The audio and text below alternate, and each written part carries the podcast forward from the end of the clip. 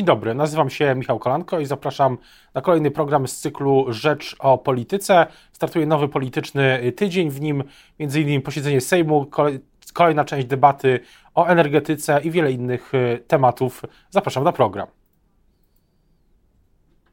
Dzień dobry Państwa i moim y, gościem w ten poniedziałkowy poranek jest Jarosław Makowski, dyrektor Instytutu Obywatelskiego, radny miasta Katowice. Dzień dobry. Dzień dobry Państwu, dzień dobry Panie redaktorze. Zacznijmy się może od tematu y, wyborów. W, okazało się wczoraj, że prezydent, nowym prezydentem Rudy Śląskiej będzie pan Michał Pierończyk, który pokazał swojego y, kontrkandydata Krzysztofa Mejera y, dosyć zdecydowaną większością. Co, to, y, co ten wynik oznacza? Tutaj dwa tygodnie temu pierwsza tura, odpadł kandydat PiSu y, z tej rywalizacji, teraz pan Pierończyk, popierany przez Platformę lokalną, został e, prezydentem. Co, co to znaczy?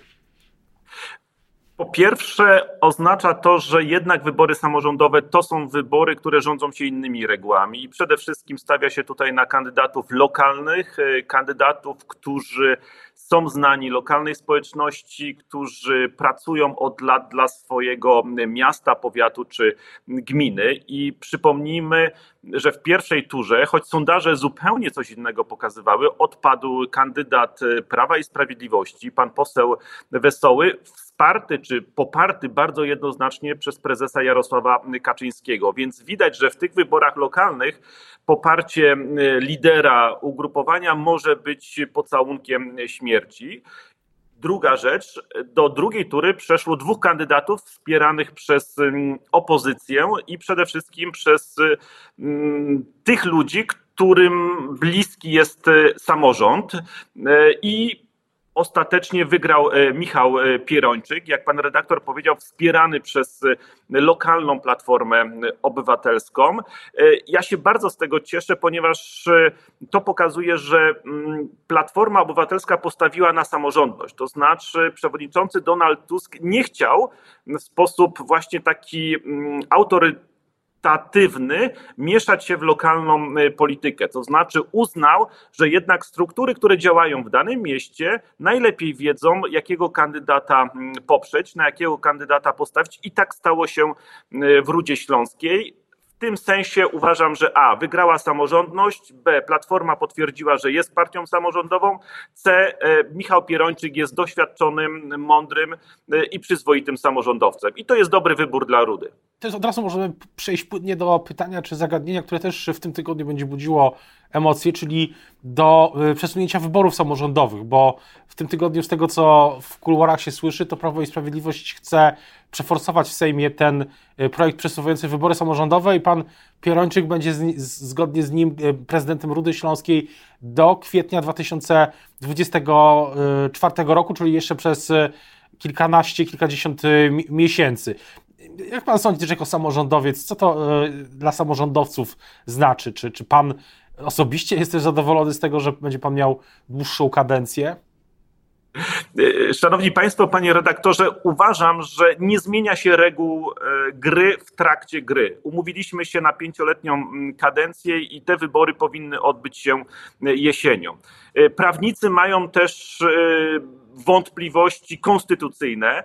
Jeżeli chcielibyśmy, tak jak argumentuje obecna władza, czyli rząd Prawa i Sprawiedliwości, rozdzielić te wybory parlamentarne i samorządowe, żeby mm, e, PKW e, mogło łatwiej je mm, obsłużyć, to z punktu widzenia zgodności z konstytucją, to jest ostatni raport Fundacji Batorego i działających tam prawników, dużo uczciwiej byłoby skrócić kadencję Sejmu, czyli wybory do parlamentu powinny odbyć się jesienią 2023 roku, a wybory do samorządu powinny odbyć się jesienią e, również 2023. Przesunięcie tych wyborów na kolejny rok oznacza, że one praktycznie zbiegną się zaraz potem z wyborami do Europarlamentu, więc, e, więc mamy tak czy siak e, cały ciąg wyborów, które będą jedne po drugich.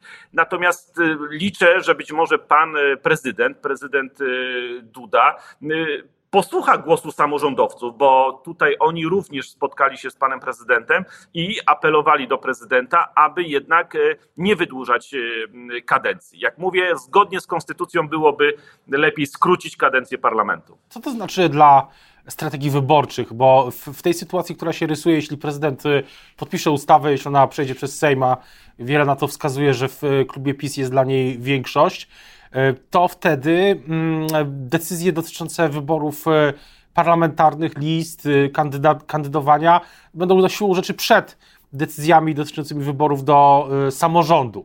To trochę zmienia, po, zmienia pozycję samorządowców, którzy też no, swoje decyzje muszą podjąć wkrótce, wkrótce w przyszłym roku. No, ale to przede wszystkim jest e, kuglarstwo w wykonaniu Prawa i Sprawiedliwości. To znaczy dzisiaj Prawo i Sprawiedliwość w wyborach w Rudzie Śląskiej dostało mocny argument, że a, absolutnie z ich punktu widzenia interesu politycznego należy rozdzielić wybory samorządowe i wybory mm, parlamentarne. Dlaczego? No bo kandydat Prawa i Sprawiedliwości nie wszedł nawet do drugiej tury, a przypomnijmy, y, w ostatnich wyborach parlamentarnych y, to Prawo i Sprawiedliwość wygrało w Rudzie Śląskiej. Więc PiS boi się tego efektu zwycięstwa w wyborach samorządowych, zwycięstwa opozycji, które przełoży się na wybory parlamentarne. Dlatego bardzo zależy Mm, PiSowi, żeby wybory parlamentarne A odbyły się wcześniej, B y, były oddzielone od wyborów y, samorządowych. W moim odczuciu tego typu e, zagrywki, czy też triki, jeżeli mogę tak powiedzieć, one zazwyczaj się źle kończą. Dziś PiS nie walczy de facto z mm, samorządowcami, ale przede wszystkim walczy z rzeczywistością, która jest e, okrutna dla naszego życia politycznego, a przede wszystkim gospodarczego. To mówię tutaj przede wszystkim o e, kryzysie związanym A z inflacją, B z kryzysem energetycznym. I przede wszystkim tutaj powinien przedstawiać pomysły, rozwiązania, jeżeli myśli rzeczywiście o wygranej w kolejnych wyborach, a nie tylko o właśnie takich zabiegach e, e, prawno e, organizacyjnych, które miałyby pozwolić PiSowi, aby nadal utrzymać władzę. To w moim przekonaniu mogą wyborcy odczytać raczej jako no właśnie próbę przepraszam, cudzysłów, e, e, zabrania, czy też nawet podkradzenia e, wyborów. Więc nie wiem, czy to PiSowi tak do końca się opłaca. Po prostu powinien po, po przedstawić mapę drogową tych wyborów zgodnych z konstytucją, a więc A. Skrócenie kadencji Sejmu, wiosna wybory parlamentarne i jesień wybory samorządowe. Tego, o tym pewnie o tych wszystkich terminach będziemy jeszcze wielokrotnie rozmawiać, ale mówi Pan o tej okrutnej rzeczywistości. Ale z drugiej strony, gdyby gdy politycy PiS dzisiaj y, spoglądają na sondaże, a nawet y, na sondaż, który jest opublikowany dzisiaj w Rzeczpospolitej, najnowszy sondaż preferencji, to widzą, że co prawda koalicja obywatelskiej rośnie, ale Prawo i Sprawiedliwości też. To jest po, po odliczeniu niezdecydowanych, to jest politycy PiS wskazują, że, że PiS może liczyć dzisiaj w tym sondażu na 36 procent, gdy się odliczy niezdecydowanych i ich przydzieli. Więc pytanie, ta, ta rzeczywistość chyba nie jest taka okrutna, akurat w tej chwili. E, znów e, przypomnę, że prognozy dla Rudy były bardzo optymistyczne dla kandydata Prawa i Sprawiedliwości i poseł Wesoły przechodził do drugiej tury z najwyższym poparciem kiedy przyszło do realnych wyborów, e, okazało się, że poseł Wesoły nie wchodzi do drugiej tury. To jest pierwsza rzecz. Druga rzecz, tak naprawdę ta rzeczywistość okrutna, która czeka nas, związana z kryzysem energetycznym, dopiero będzie sprawdzianem dla rządu Prawa i Sprawiedliwości. Najgorsze miesiące, umówmy się, dopiero są przed nami i wszystko będzie zależało od tego, jak PiS poradzi sobie z tym kryzysem energetycznym e, i z inflacją, która generuje E, gigantyczną drożyznę. Więc e, szczerze mówiąc, gdyby pan redaktor dzisiaj pytał mnie, jaki może być wynik wyborów wiosną czy jesienią, dali Bóg, nie mam bladego pojęcia, ponieważ nie wiemy, jak potoczą się wydarzenia i jak społeczeństwo zareaguje na to, że może być ciemno i może być zimno. Jedno wydaje mi się pewne i ten sondaż, o którym pan redaktor wspomniał, dzisiejszy w Rzeczpospolitej też to pokazuje. To znaczy, że zyskuje Mm, Prawo i Sprawiedliwość, ale również zyskuje Koalicja Obywatelska. Czyli mielibyśmy do czynienia z trendem, który mm, y, gdzie wyborcy wybierają między tymi dwoma e, dużymi e, partiami, prawda? Czyli wracamy do tego, co dla wielu jest przekleństwem, to znaczy do dwóch dużych bloków e, politycznych, które będą e, rywalizować ze sobą. I jakby dynamika e, wyborcza powoduje, że właśnie tak się dzieje, że być może to jest proces, który się właśnie rozpoczyna, czyli będą zyskiwać te dwa duże bloki polityczne i wybory rozstrzygną się między nimi. A to trochę, trochę w tym momencie można by powiedzieć, że to sprawia, że dyskusja o tym, czy będzie jedna lista opozycji, czy, czy nie, staje się wtórna, jeśli, jeśli mają rywalizować tak dwa, dwa bloki. Panie redaktorze, szanowni państwo, od y, bardzo dawna twierdzę, że dyskusja o mm, ilości list jest wtórna.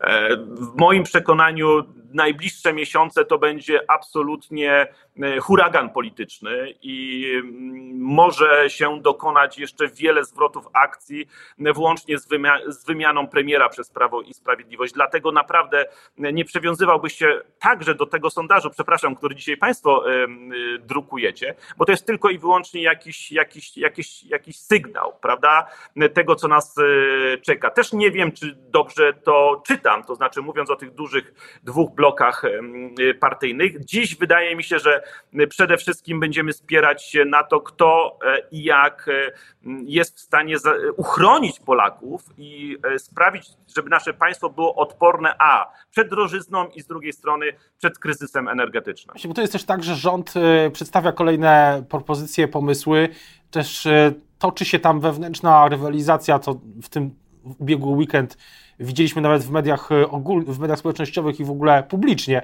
co, co, się, co się wcześniej e, nie zdarzało, ale to nie jest tak, że, e, że, że trochę w tej chwili opozycja i największa partia opozycyjna, czyli Platforma, no jest skazana na rolę recenzentów, recenzent, recenzowania tych, tych pomysłów. To nie jest do końca wygodna, wygodna sytuacja, bo dużo zależy od tego, co jest poza państwa kontrolą. Y, dokładnie tak, panie redaktorze. I w moim przekonaniu ja dzisiaj. Przepraszam. Y, ja dzisiaj, y, mm, ja dzisiaj jestem e, gotów e, powiedzieć, że do diabła z polityką, a przede wszystkim do diabła z partyjną polityką. To znaczy uważam, że to, co nas czeka, czyli kryzys energetyczny, jest dużo ważniejszy niż rozgrywki polityczne, a już na pewno rozgrywki wewnątrz y, koalicji mm, obecnej rządzącej, czyli Zjednoczonej Prawicy. Rozgrywki, które no, obserwujemy na bieżąco, czyli walka między Mateuszem Morawieckim a y, jego wicepremierem Jackiem Sasinem. Dlaczego to mówię? Ponieważ e, tak naprawdę my dzisiaj się zachowujemy, jakby ta zima, która teraz e, się e, za chwilę zacznie, była ostatnią zimą w historii świata. A to jest pierwsza zima w ciągu długiego okresu, gdzie jednym z kluczowych elementów polityki w każdym państwie Unii Europejskiej będzie bezpieczeństwo energetyczne. Dlatego ja dziś proponuję i mówię to bardzo jasno i zwracam się do prezydenta Dudy, zwołajmy Radę Bezpieczeństwa Politycznego. Wyłóżmy karty na stół. Pan Narodowego. mówi, słucham? Radę Bezpieczeństwa Narodowego. Tak, Radę Bezpieczeństwa Narodowego, żeby wspólnie rząd i opozycja e, miały tą samą wiedzę, jeżeli idzie o zabezpieczenie energetyczne Polski ponieważ doskonale wiemy, że po 24 kwietnia, czyli po ataku Rosji na e, Polskę, premier Morawiecki, umówmy się, zachowywał się jak jeździć bez głowy. Powiedział, zakładamy, nakładamy sankcje na Rosję, nie przyjmujemy rosyjskiego węgla. Zapomniał sprawdzić, czy mamy dostarczon, e, e, czy mamy odpowiednią ilość węgla w polskich, na polskich składach i w polskich magazynach. Dlatego dzisiaj potrzebujemy a uczciwego powiedzenia właśnie w ramach tego formatu Rady Bezpieczeństwa Narodowego, jakie jest realne zabezpieczenie y, energetyczne Polski i dwa, podjęcia ponad podziałami partyjnymi wspólnego planu zabezpieczenia polskich gospodarstw domowych przed tym, aby w najbliższych miesiącach było zimno i było ciepło. I o to apeluję do pana prezydenta i apeluję do partii y, rządzącej. Tak jak przez długie, długie dekady mieliśmy konsensus co do polityki międzynarodowej, co do wejścia Polski do NATO, wejścia Polski do Unii Europejskiej, tak dzisiaj takiego konsensusu potrzebujemy, jeżeli idzie o bezpieczeństwo energetyczne Polski, niezależnie od tego, kto będzie rządził. Najważniejsze jest bezpieczeństwo polskich rodzin. A co do tego bezpieczeństwa, to jak pan sądzi, jak na y, nastroje, na postawy Polaków, też y, nie tylko na politykę, ale w ogóle na no, ten klimat, który teraz mamy, wpływają te groźby Władimira Putina, mobilizacja, wszystkie te obrazki z Rosji, uciekających też, y, próbujących się, próbujących uciec ludzi, a z drugiej strony no, groźby związane z bronią atomową. Jak to wpływa dzisiaj na, na nastroje, jak pan sądzi? Czy, czy jest taki efekt, czy, czy ludzie się tym pana zdaniem przejmują? Szanowni Państwo, panie redaktorze, absolutnie tak. Rozmawiając y, z ludźmi, przewija się ten lęk o to, czy Putin rzeczywiście jest tylko i wyłącznie cynicznym graczem, który podbija stawkę, mówiąc, że użyje broni atomowej, ale z drugiej strony mm, ludzie mają takie przekonanie, i to słychać w rozmowach, że zagoniony do narożnika e, Putin może użyć e, swojego słynnego czerwonego guzika, czyli może użyć e, broni atomowej. Więc w tym sensie ten lęk e, ma absolutnie podstawy, tym bardziej, że e, Putin też liczy na zimę. I to nie jest oczywiście tajemnica. Liczy na zimę, że sroga zima nie tylko pozwoli mu na nowo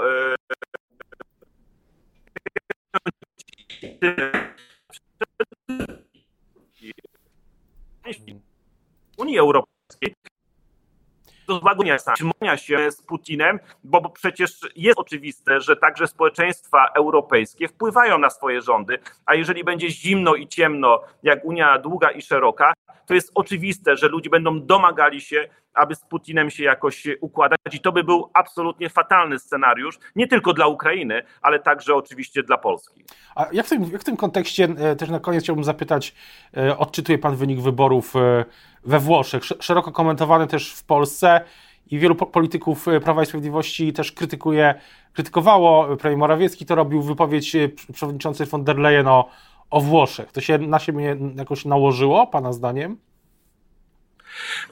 Oczywiście nie wiadomo, jak ostatecznie będzie zachowywać się najpewniej przyszła premier, pierwsza premier e, Włoch, czyli e, Giorgia Meloni, czy e, będzie kontynuowała ten populizm, który jest charakterystyczny dla kampanii, ale pan redaktor, jako baczny obserwator kampanii wyborczych, wie, że kampanię wygrywa się poezją, a potem trzeba rządzić prozą. Czyli innymi słowy, czy także w tym centroprawicowym rządzie włoskim z e, Matteo Salvinim i Silvestro Berlusconim, Meloni po prostu okaże się pragmatyczna, ponieważ e, Włochy potrzebują e, pieniędzy europejskich, funduszy europejskich, zresztą tak samo jak potrzebuje ich Polska. I może się okazać, że ten sojusz, który, na który dziś liczy premier Morawiecki, może się rozbić o właśnie bardzo twardą